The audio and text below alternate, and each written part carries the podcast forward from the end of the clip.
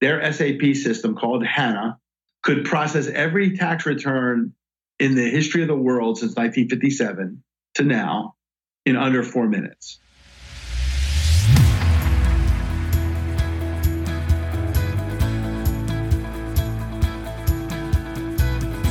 Welcome to Improv is No Joke podcast, where it's all about becoming a more effective communicator by embracing the principles of improvisation. I'm your host, Peter Margaritis, the self proclaimed chief edutainment officer of my business, The Accidental Accountant. My goal is to provide you with thought provoking interviews with business leaders so you can become an effective improviser, which will lead to building stronger relationships with clients, customers, colleagues, and even your family. So let's start the show. Welcome to episode 67. And today my guest is Tom Hood, who's the CEO of the Maryland Association of CPAs and the Business Learning Institute. Accounting Today describes Tom by saying, if there's a conversation about the future of the accounting profession, you're bound to hear Tom Hood's name mentioned as one of the people leading the way. Tom is doing as much as anyone, and more than most, to lead public accounting forward. Tom helped the CPA profession create its vision not once, but twice, and he's on a mission to help CPAs make sense of the changing and complex world. Our discussion focuses on how technology is impacting the accounting profession and how CPAs need to begin transforming themselves into an anticipatory CPA. Most CPAs that I interact with do not have a complete understanding of the technology, of blockchain and how artificial intelligence interacts with this technology, for example.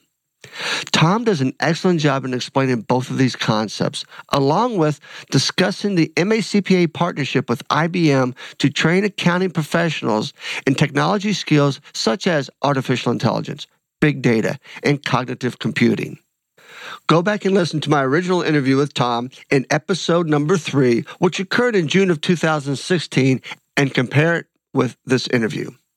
A lot has changed in a short period, and now it's time to start accumulating those skills necessary to better compete in the marketplace when this technology is fully adapted.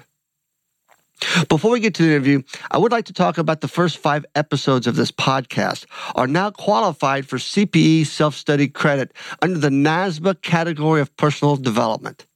Those interviews are with Clark Price, former CEO of the Ohio Society of CPAs, Mike Sciortino, author of Gratitude Marketing, Tom Hood, well, you've been introduced to him and you will be introduced to him again, Ed Mendlowitz, who's a partner with Withum Smith and Brown, and Karl Ahlrichs, who's an HR professional at Gregory and Appel.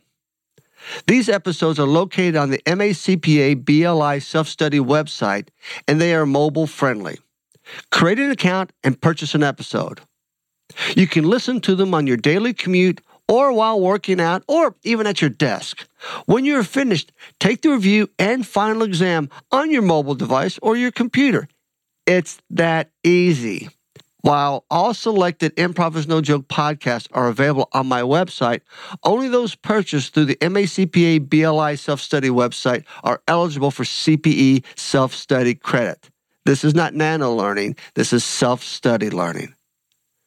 You can get detailed instructions by visiting my website at petermargaritis.com and clicking on the graphic Listen, Learn, and Earn Improv is No Joke podcast on my homepage. I hope you enjoy this exciting and flexible new way of receiving CPE credit. Okay, now let's get to the interview with Tom Hood. Tom, thank you for coming back on my podcast. You were one of the original five, and we had a great discussion back then, and I want to pick up on it today. But first, thank you for taking time out of I know your extremely hectic schedule to spend a little time with me today. It's a, it's an honor, Peter. You know that. So I'm glad to be here. Well, thank you. The last time we talked to you, you just come out of Spring Council 2016. And one of the things we discussed in that the early podcast was how technology was impacting the accounting profession. And I thought that might be our launching pad today on picking up on that conversation a little more than a year after the fact. So, so what are you seeing out there? What's going on out there? Well, I think it's funny. Uh, we we probably talked about kind of the way we've thought about this stuff, which is technology is a hard trend. It's it's actually progressing at a predictable rate. And so to your point, we're in the really big deal phase. This stuff is um, moving very rapidly, and we're starting to see impacts in accounting. So I think the notion of artificial intelligence, blockchain, big data, all are part of this exponential technology trend, and it truly is an exponential curve right now. So that means it's pretty much doubling in, in speed and impact every year. And we're actually seeing that now in, in places all over the profession. I'm, I'm seeing a lot, a lot more written about it these days in the Journal of Accounting, and Accounting today, and, and hearing more about it. And I mean, there's like a flood of things running through my mind, but I don't understand blockchain. And I, we'll just do a little, little bit of a technical piece. And I think a lot of CPAs will, will, will, hear that term and not sure really what it is. Is it like a 10,000 foot uh, description of what this blockchain is? Yeah, let me let me take a crack at it. I'm still really wrapping my head around it, but I've done quite a bit of of reading and collaboration to figure it out. So first of all, blockchain is best described as I think the internet of value. So if you think about the old days of the internet, where what they basically did was made search and information online easy to find, locate, and absorb or read, right? That's what think about the early, you know, HTML protocols and all that stuff. Okay. So we didn't know what that was either before it happened. And I think blockchain's got that kind of potential um, disruption, or I would call it an opportunity impact. What blockchain is doing is is going a deeper level and effectively creating a public ledger. And so, as an accountant, we think about double entry accounting. In the blockchain world, it's called triple entry accounting. Whoa.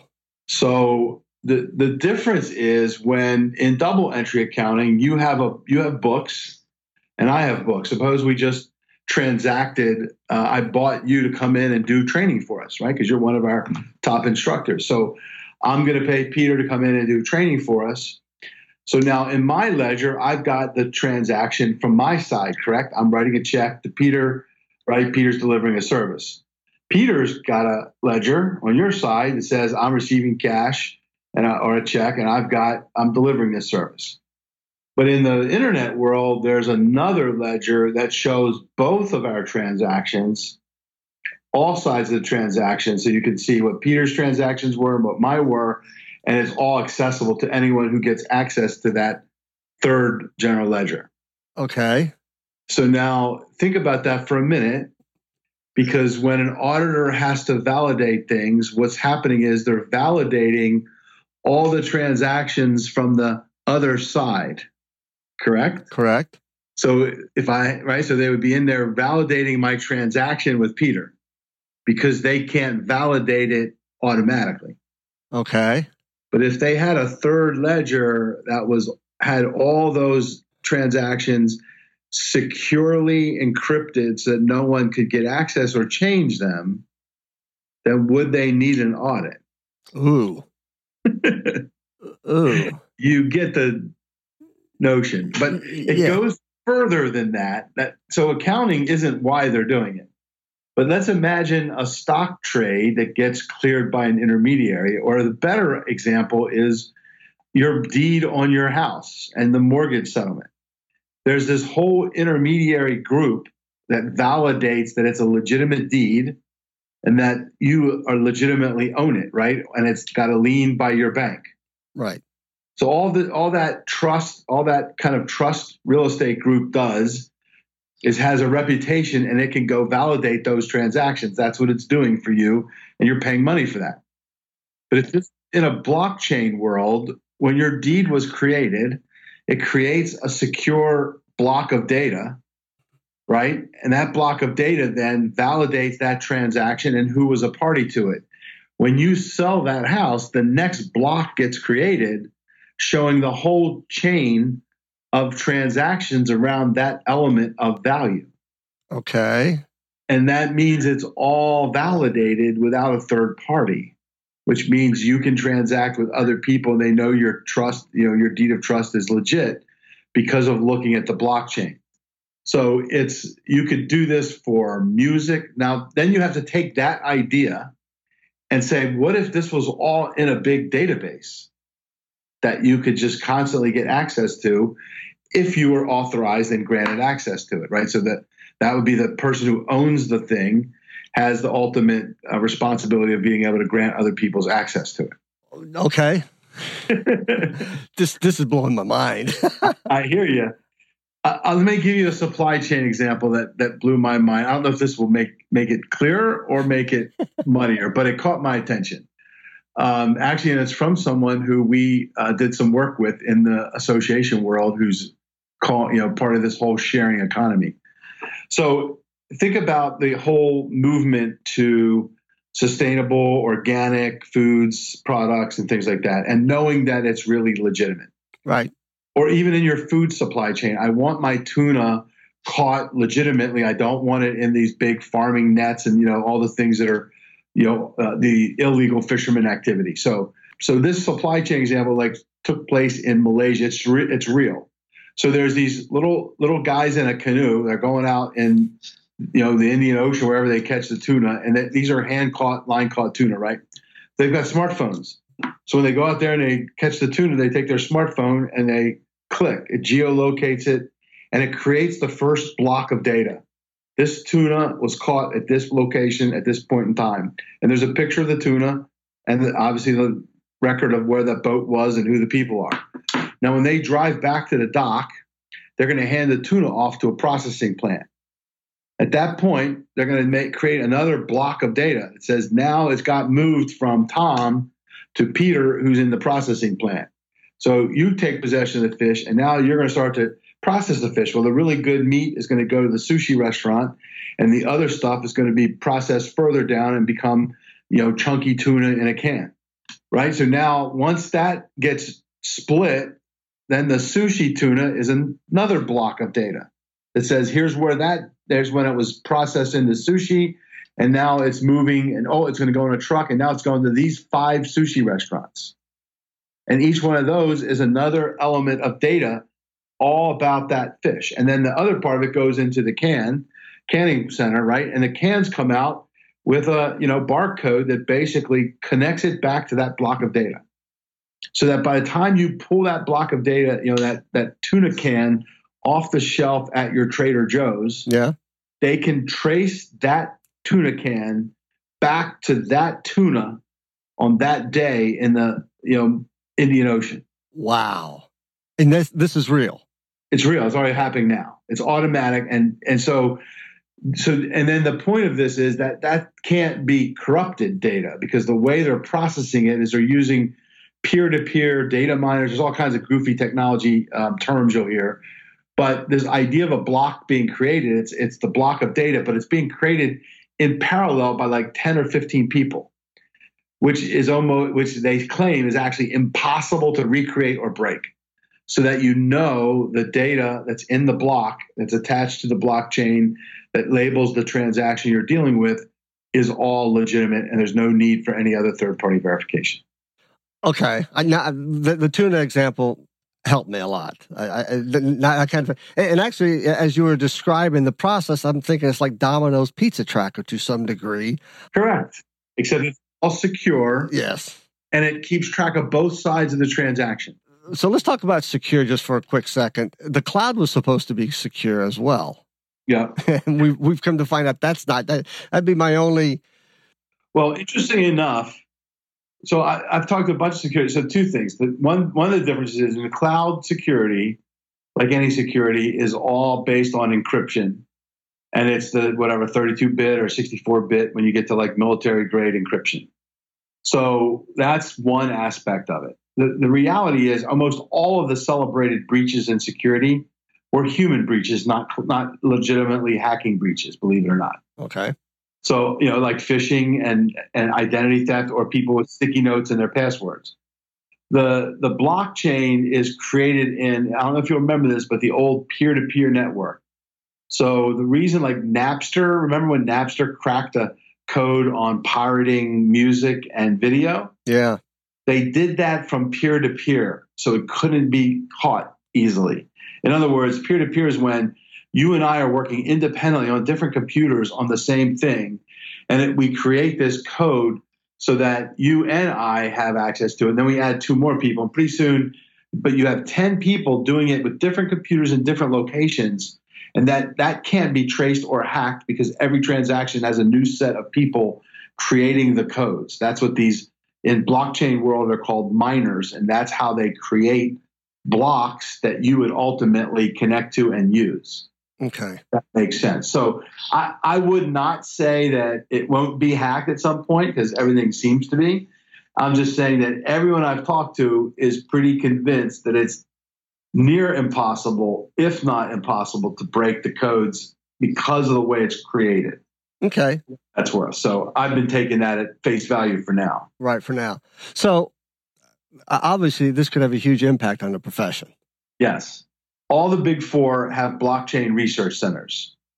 The fintech industry is the biggest one, investing billions of dollars in figuring the transaction out. You could have your own private blockchain. So, so Pete Margaritis could create his own blockchain for, for your own like IP and those kind of things. They think it's going to be a game changer in the intellectual property business. You think about what China has been no- noted for in terms of copying stuff illegally. If it has a blockchain, literally, you could pull down a logo or a picture or a podcast or a video or a book, and it will have a blockchain that says this came from Peter Margaritis. And if, if other things do not have it, no one would ever be able to see that, that transaction. So it's got some, I think, game changing ramifications for our economy. Now, I think for an accounting firm, I would say, what would it take to audit blockchain? Like, who's going to help put the trust in it? Because your point, people are going to be skeptical no matter what you say. Right. So, who's going to be the group that can put trust in it? I'd love to see that be CPAs. I think um, everything from inventory control to, again, um, transactions like homeowner transactions, et cetera, could all be legit. You know, as I look at adoption of technology, it, everyone says, you know, well, when will it be at its biggest impact. And the state of Delaware just passed a law authorizing blockchains for some securities transactions. So that would tell me, right, if a state is actively thinking about it in that way, that would tell me that it's a lot more mainstream, maybe than many of us think. Yeah, I'd agree with that statement. Very much so. Wow. So this, I mean, this, this potentially, so what's this, 2017, what, 19? 20? Yeah, I mean it's it's certainly in I think in the 3-year horizon. I mean, you know, the famous quote from Bill Gates says we tend to overestimate the impact of technology in the next I think he said 3 years and underestimate its impact in the next 10. Right. I think this is like right in that window that 3 years we could start to see you know, it isn't going to like turn our profession upside down in 2 years, but I think you're going to see mainstream adoption starting in three, and then in by ten, it's going to have a. You know, they say, uh, I think it was I'm trying to think who the guy. Oh, Marc Andreessen, the guy, the Netscape guy. He believed he's the kind of guy that formed HTTP and and really changed the internet for everybody. I think uh, he would say this is going to be as big as that. And he said, you know, the thing is, everyone's running around like, how does blockchain work? Well, no one's running around asking how HTTP, HTTP and HTML all work. It works. And now it's kind of second nature. He thinks that's what's going to happen to this idea of blockchain basically conveying transactions of value with multiple parties. Think about like like a like a, a company. There would be a heavy, obviously, heavy investment into IT, uh, and doing this. And what would happen to? I mean, I'm thinking about the, like the finance department because it. I, I guess my other question is, with blockchain, can you do a version of data mining? It's it's all in a database, right? So if you have access to a blockchain database, you have uh, access to all the sides of the transaction, who they are, where they originated, who's involved, right? So you do have a database of all those transactions. Okay, so then let me ask this question: Where does Watson fit in in this? Where does AI? So that I think you just hit in the head. I think what's what's happening with these transactions in my opinion, Peter, from what I can read, it it uh, and and the folks I'm talking to who are working in these spaces, it's it's all about this idea of convergence, right? All these technologies are leveraging each other, and that's what's creating the the both the speed and the magnitude of the changes. So you know, think about the cloud. So let's just go back one point, right? The cloud is what has allowed massive computing power distributed computing power to be used, that's where artificial intelligence got real.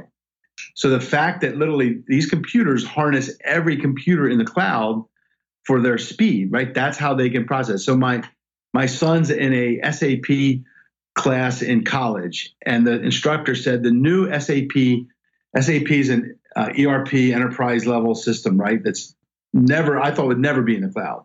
So they're moving Oracle, all these guys are moving to the cloud very rapidly. He said that their SAP system called HANA, because it runs in the cloud, has power, has all this computing power at its tips, essentially, could process every tax return in the history of the world since 1957 to now in under four minutes. okay, so think about that computing power right? That's what the cloud is enabling. And not everyone thinks of it that way, but that's what's happening, right? Storage, mm-hmm. processing power. So all that is now happening. So what Watson, and that's how Watson runs, by the way, it isn't on one big computer up in IBM, it's on millions of computers all over the world. And what Watson would do, so imagine this blockchain database, and now to your point, it's a database. Mm-hmm. All that data can be analyzed with artificial intelligence. So instead of you know Peter and Tom sitting there trying to sort our Excel spreadsheet with fifty thousand columns in it in uh, you know two days, Watson's doing that in less than a second. Right? That's the difference. So now you could crank them and analyze them with extra rules and, and artificial intelligence so that you'd have access to now what does that database really mean wow I, oh, okay, you've got that's my, my, my, I need to take an aspirin. I think I have. uh, that's. I mean, I, nobody's been able to really articulate it to me until now. So I'm, I'm, as we're as I'm listening to you, I'm trying to wrap my, my mind around it, and then I'm also uh, uh, thinking about okay, the profession, and is this really where CPAs? We'll, we'll, we'll take it from a firm's perspective. Uh, maybe it's both this anticipatory CPA on apparently we're not going to have to crank. I I made a comment in a session once. I think Excel was going to be extinct in five years, and you would have thought I cussed everybody out in the room. I hear you. They were appalled, and and but what I'm hearing, I might be right. You um, might be right. So what does it what what this anticipatory? We need to. You know, I always said the P in CPA stands for procrastination. right. but, but it really needs to stand for progress, or it stands for forward thinking, or, or you know, quit being the historian and, and, now let's be the futurist per se. Exactly. I mean, so the, the best way I can relate to it is I spent the early part of my career as a CFO in in the corporate world. I was in a highway construction company, and to get the data right, we were probably a a million dollar contractor to get the data right every month and close the books. So I had everything ready for the taxes and the audit for the bank and all that stuff. It took all we could do to just get the data right. And the thing that was most frustrating to me is I went to school to understand the language of business so that I could help people that didn't have to understand that language, right? The CEO, my CEO was a, you know, Marine, came back from World War II, started this business he didn't know accounting. I mean, he picked a lot of it up as in his years of experience, but the point was he wanted me to help explain what the numbers meant and not from what happened. He wanted to know what's going to happen, right? I'm, i want my numbers today to go look for next month. I mean, even here in, in the association right now, I'm sitting here now, I'm, I'm wearing the CEO hat. It's August 18th, and I don't know how we did in July. So if I'm planning, right, because we, our audit was June 30, I mean, there's some legitimate reasons, but but the bottom line is most of our accounting folks are spending everything they've got just to get the book, the done, the transactions recorded, the books closed, and they're not having time to analyze it and interpret it. And that's what I need, right? I need to know not what happened in July. I want to know where we are in the middle of August, where we think we'll be at the end of August, and what should we be doing to get on budget and, and make our our numbers. Right. Right. That's what I think CPAs need to be doing, right? And the same thing in in the tax arena, right? The big growing thing now in tax is like a holistic tax planner, right? That includes looking at their retirement, their investments, and their are they going to send their kids to college and what are their goals for their family? That's the fun stuff that people care about. Telling them that, you know, you owe this much taxes isn't exactly fun unless they're getting a big refund. but but you know, that's not that doesn't people don't say, I want to get my taxes done. That's not what they wake up and do. And a CFO doesn't wake up and say, I'm going to go get my audit done today. That's not what he wants. He wants to build trust in his bank, so he's got a line of credit, right? But he, he the audit is a tool, but it isn't what he really would love to have. You said something earlier in the conversation about your CEO, and you needed to explain the language of business to him so he could understand it. And as you're articulating this, I'm going, because I've been saying for a while, you know, we speak a foreign language. Accountants speak a foreign language. It's called accounting. Yeah. And, and, and the, the, if, the ability to take complex information accounting rules, taxation rules, whatever, and put it in a context that somebody who doesn't have that knowledge can understand. I think that's another place of value that that futuristic CPAs should possess. That's what we mean. That's when we say, you know, getting rid of the rear view mirror look and starting to look out the windshield. That's exactly what we mean. Understand the language, being able to analyze a business, look for those leading indicators, help explain to the business how they can prosper and thrive in an age of a lot of turmoil, right? That's the whole point of what we're calling kind of this idea of an anticipatory future ready CPA. Yeah, I I, I love that concept. And just on, on a side note, I was uh, when I was down on, on vacation in Siesta Key, uh, a former board member uh, the Ohio Society, who's a who's a partner in a, a, regional firm that's kind of based out of Ohio. We were we had breakfast one morning. We were talking. I mentioned anticipatory CPA. He goes, "Do you know Tom Hood?" And I just started laughing. You facilitated uh, the anticipatory CPA to his firm, uh, to, to, all the partners in his firm. I think it was probably here uh, in Ohio at the time. Yeah. And he said that, and his, his comment to me was, our managing partner has been talking about technology and how it's going to change for such a long time. We, we needed to figure out how to adapt and move forward. And he's he just raved about that program. Oh, that's cool. Well, that, I mean, you hit on the head, right? What and the thing that I thing that worries me, and might be with your P procrastination word, Peter, is that we've been talking about a lot of this for a long time. And so there are people in the profession, especially folks that are in, in my age, the boomer generation, who might say, Yeah, I've been hearing about this crap, you know, for 10 years and it's not happening. And and I think what has woken me up is a realization about the exponential curve. And when you actually see the curve, how it goes, it looks linear and slow, and then it curves up dramatically into that hockey stick. And that's when it like hits its full pace, right? So 10 steps in, you know, you're doubling and it's a hundred thousand and it's going up at that rate. So I think we're at that stage now because of the cloud and all these technologies that are available. And so someone might have said, you know, artificial intelligence a year ago, that's not going to happen. We're seeing applications of it right now in the profession. So what's happening is the pace of change now is real and it's happening a lot faster than most people think. So someone might have said, oh, I looked at that three years ago. Well, heck, it could be completely different and much more relevant now and they might not they might have just discounted some of that stuff that's my worry yeah i, I would i would agree with that um and, and what was it? It's almost two years now. I think it's almost two years since KPMG and IBM signed the agreement to bring Watson into the auditing practice.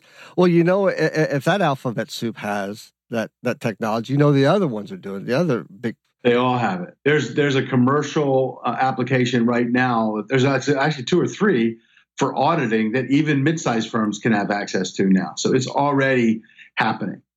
Yeah, it, it's that that aspect I, I, I anticipated would would the big four would be all over it, and I imagine they're all over the, as you said the, the, this this next bit of technology, and it seems like maybe the, the I don't know top fifty firms, maybe the top seventy five firms, probably are in, in in the arena of okay, this is happening, we need to do something about it. The others are going, yeah, they're going to be late to the party. And that's why we want people to do what we think is become more future ready right? The idea of anticipatory is aware predictive and adaptive. So do you even know that the trend is real? Can you predict what it might do for you or your client or your company? And then what would you start doing to adapt to it? So the good news about the cloud in my opinion peter is that it it will democratize this software very fast so it won't be that the top 100, because of money, have like this total lock on all these great technologies. The beauty is many of them will become SaaS service models, right? That you can literally subscribe to, like Watson. You can subscribe to Watson stuff as an individual right now for like next to nothing. Really? So, yeah. So the beauty is this technology is moving down channel so fast because of the cloud it never would have before, but now because of the mass market, it can. And so I think a smart firm is going to be watching, playing, and, and listening, looking at who the players are, and then looking at when the right time for them to jump into it is. But the reality is they could be jumping into it literally today. Interesting. I didn't realize, realize you could access Watson on an individual basis. Yeah. Um, and then as we're, we're, discussing this, my university professor hat goes on top of my head, and I go, we're I, I, I have to believe we're not preparing the accounting students who are in this in this uh, in the universities today for this new technology for this new disrupt potential disruptiveness. We're still probably still teaching the same way we've been teaching for thirty years.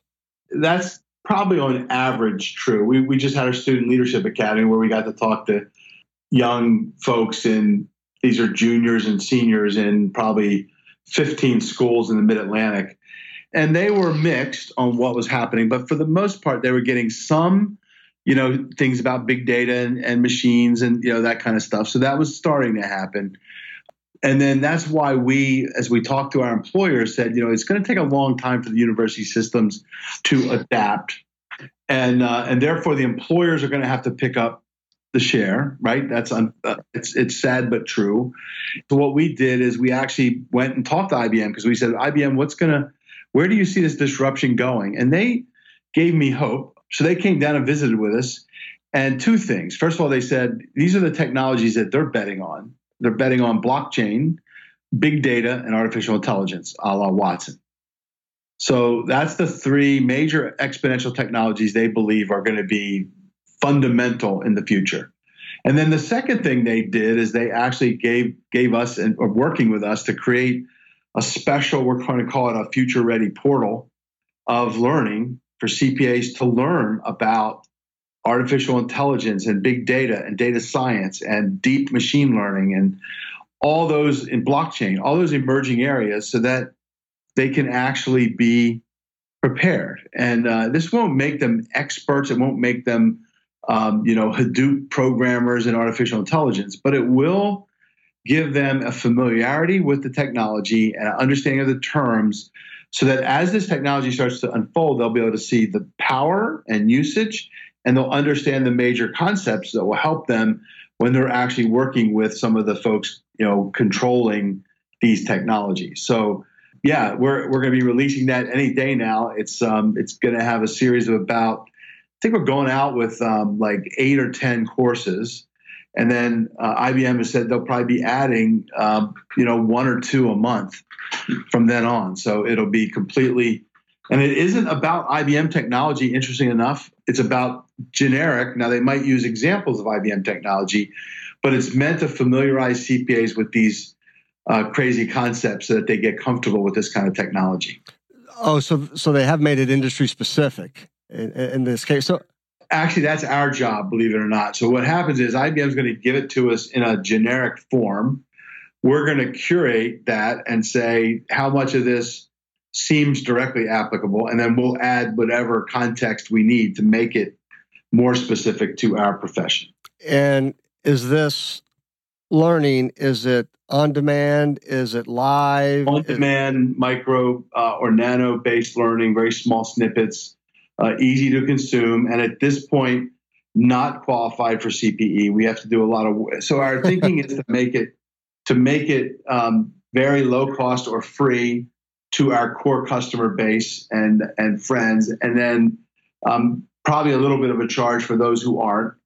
And ultimately, uh, the idea of CPE is uh, it, it's going to take some work, and so it was issue. And we might once we crack it, then we'd say if you want CPE, pay for this so you, we can afford to house your transcript and do all the extra development that we need to do to make that happen.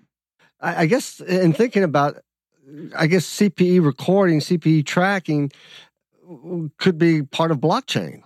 Absolutely. That'd be a great application for blockchain. So we wouldn't have to worry about the dings and on a webinar or something like that. It shows that if you were attended the whole session, that's uh, that's interesting. So uh, it's it sounds like for for the MACPA, it's going to be more of a member benefit.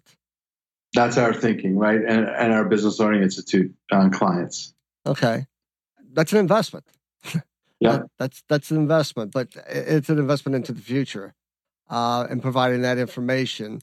Qualify, yeah. So in the, in the aspect of getting qualified for CPE, it's going through all the the, the hurdles at NASBA in order to get it to qualify, and those are not easy hurdles to jump through. Yes, exactly. So that's where we are in that. But I mean, it's exciting that M was willing to work with us from that stand, standpoint, and uh, it's it's exciting. I mean, I think it's our it's our way of trying to help like the anticipatory organization, like we do with your MBA Express and others, we're trying to get the programs that really give people the skills that they're going to need instead of just raw technical skills. So it's almost like, do we need to go back and do the Horizons 2025 project all over again? Because I think there's some new things that probably need to be in there, or, or maybe needs to be worded a little bit differently uh, than what we came out with a few years ago. Well, it's uh, you know interesting. You just that you brought that up. Um, we we are going to be releasing research uh, in the next probably couple weeks that really went to what are the future ready competencies you're going to need to work with machines, right? In this age of robots, and uh, we looked at every one of the major thought leaders in this space. Um, Geoff Colvin, Humans Are Underrated. I know you've read talk about the book. Um, the Age of the Second Machine by um, uh, and McAfee, the Fourth Industrial Revolution, Klaus Schwab, Institute for the Future. So we, we took all those books and studied like what they were saying about the future. We cataloged all that, created a matrix, and added the horizons on there. And sure enough, the horizons work is about you know there's eight competencies we believe are critical for the future. The, the horizons actually had six of them right. Okay. And I think for me, what I think caused that is when you crowdsource that, which is what the Horizons did, both in person and virtual, something like 75,000 people weighed in. That's what you get, right? You actually get some pretty heavy work that that's relevant. So um, yeah, so we're going to be publishing that in a couple of weeks, but it is effectively uh, the Horizons plus a couple. Horizons on steroids. Yeah, uh, that's about that's it. Enhanced. Now, now, when you say you, when you say we, you're talking about the Maryland Association did this research and, and has put this information together. And is that in conjunction with the AICPA, or is that? This was just us. So we this was through our Business Learning Institute, and yeah, we just we've just been hearing everyone getting nervous about it, saying what's going what's it mean, what's it going to do, how do we deal with it. We, obviously, the IBM thing gave us more insight so we just kind of said it's time to just update that research effectively. And we just took a hunch and said, let's look at all these major books and sources and catalog it and create a matrix and look across the matrix to find out where the commonalities are. And you said this is coming out uh, very soon? Yeah, about two weeks. Where will it be published? Uh, we'll probably be publishing a white paper. We'll do a press release. It'll be on BLI's website. Okay. I'll send you a copy the minute we get it ready. Okay. So here's, here's the thing. When I go out in a program, if, and if I'm talking about the Horizons 2025 project, and I ask the audience, has anybody read this? I had I had one person who did because he was a chair of the State Society's board, and actually had a copy. Outside of that, nobody read it. So I think that we've got to find a way to get this information out there and maybe in multiple media sources to get people to, to read the thing. Yeah. And to understand it. It's one of the profession's unfortunately best kept secrets. It, it, it, really is. And once I, you know, I explain to everybody what it is and go, kind of go through the, the competencies, the light goes on, they get it, but nobody's really spent any time. And, and knowing the busy life of a CPA, I, I, my concern is that they, when, when, they walk out of the session, they've left the 2025 project, that, that knowledge back in the classroom and haven't taken it with them. Exactly. And that, that is, that is a challenge to, to, to get that changed. Cause I mean, there's so much information coming at us from every which direction. Like I said, I think the, the, the P in procrastination does kind of kick in, especially uh, with something like that. Yep. I, I, would I would have to assume that there's a fair not there's there's a a group of naysayers out there because there all there, there always is, and and, I, and hopefully this group is not too vocal or gaining any ground or making any unwanted noise or or I hate to use this term, but creating fake news. Yeah. Uh, have you heard of anything like that? I mean, there's always going to be uh, the folks. So what I tell, what I say to those folks is, if you watched the Super Bowl last year, you saw a commercial with H and R Block and IBM Watson. Yeah. So if you don't think it's coming to a theater near you, what would that tell you? Right? That's like the slowest end of the tax preparation market, and it's showing up there. I think, you know, the, the fact is, you can underestimate it but our research, and then we obviously we've hired a, a global futurist, uh, Dan Burrus, to help us. The, the argument about this stuff is these are hard facts, right? These are future facts that if you ignore them, what I would say to them is then why don't you start thinking about what's the predictable problem you'll happen when you don't do any of this stuff? You're out of business. Right. very sim- very simply. Yeah. Uh, it, kind of goes along the lines of succession planning. I think succession planning right now in the profession is can somebody buy me? Right. right. Versus, developing the talent and and the price is going down. Right. Wow, that's I, I, that's a whole lot of information and in a short amount of time. Is there anything as we get, begin to wrap up? Is there anything else that you're seeing out there that that we haven't discussed that would be uh, beneficial to the audience? The only, the only thing I would say is what's happening is we're in this period where change is real and, and firms and companies have to adapt. I mean, 78% of our business and industry members said that they're feeling moderate to severe disruption. So they want their CPA firms and they want their CFOs to help them be proactive, trusted advisors. What's happening though is we're in we're also busier than ever. If you talk to anyone, the moniker is I'm busy. I'm really busy. Mm-hmm. So I think we're dealing with these two powerful forces. The the kind of force of staying up on the day to day while you keep falling behind, right? This idea of the urgent, I got to get this done, I got to catch up, versus the important, which is the other force of I've got to move my firm or my company forward. Now, in the old days when change was slower, that urgency of moving the firm forward, like changing my culture, transforming my business model, that wasn't urgent, right? It wasn't even important. So now what we've got to do is we've got to make room for that important stuff more than ever because that stuff's making the difference. And the day to day, while it still has to happen, it's urgent. It can't kind of shutter out the important. So I think that's what everyone's dealing with is how do I get to, to kind of move into that important phase a little bit more so I can keep things moving. Wow. Okay. So those of you who are listening to this, take that into consideration. Uh, it's it's another way, I guess, work life balance. Uh, the, the, firm, the organization's balance. You still got to get the day to day done, but you need to have a portion of it carved out to figure out what's coming tomorrow, which is coming a lot quicker than it did 10, 15, 20 years ago. That's great, uh, Tom. I, I, can't I can't begin to thank you enough. Uh, I, I, love these conversations. I, I, could talk with you for hours, and, and we have in the past but I appreciate you taking time and spending with me and sharing this knowledge, this important knowledge with, with my audience. Same here. I love uh, again. That was it's also good catching up to you, Peter. So keep keep keep it going. I'm trying. You too. I would like to thank Tom again for being a guest today and discussing the impact of technology is having on the accounting profession. I would like to talk about the first five episodes of this podcast are now qualified for CPE self-study credit under the NASBA category of personal development. Those interviews are with Clark Price, former CEO of the Ohio Society of CPAs, Mike Sciortino, author of Gratitude Marketing, Tom Hood, well, you've been introduced to him and you will be introduced to him again, Ed Mendlowitz, who's a partner with Withum Smith and Brown, and Karl Ahlrichs, who's an HR professional at Gregory and Appel. These episodes are located on the MACPA BLI self study website and they are mobile friendly. Create an account and purchase an episode. You can listen to them on your daily commute or while working out or even at your desk. When you're finished, take the review and final exam on your mobile device or your computer. It's that easy. While all selected Improv is No Joke podcasts are available on my website, only those purchased through the MACPA BLI self study website are eligible for CPE self study credit.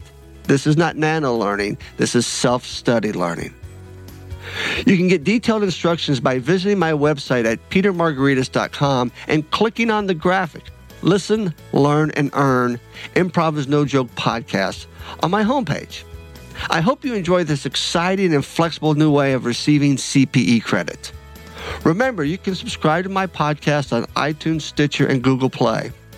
If you would like to purchase a personalized signed copy of my book, Improv is No Joke, using improvisation to create positive results in leadership and life for $14.99 and the shipping's free, please go to my website and you'll see the graphic available now on my homepage. Just click and go to the shopping cart. In addition, you can download Improv is No Joke audiobook for $14.99 so you can listen on the go. You can follow me on social media. You can find me on Facebook by searching The Accidental Accountant. My Twitter handle is at pmargaritis, and you can find me on Instagram by searching pmargaritis. Connect with me on LinkedIn by searching my name, Peter Margaritis. In episode 68, I interviewed Greg Conderacci, who is the author of Getting Up, Supercharging Your Energy. This is the final episode of a three part interview with Greg. Greg did write a review on my podcast and stated, as accountants enter their crazy busy season, this podcast is especially important. Manage your energy and your value, not just your time. I thoroughly enjoyed my conversation with Peter and looking forward to the next two installments. If you haven't heard the first two installments, go back and listen to episode 35 and 46. It is well worth your time. Thank you again for listening, and I'd greatly appreciate it if you would take time and leave a review on iTunes for me. Remember to use the principles of improvisation to help you better connect and communicate with those in your organization.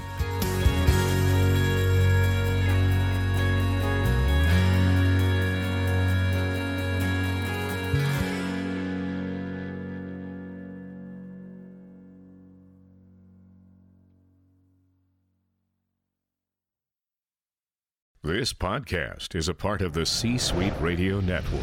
For more top business podcasts, visit c-suiteradio.com.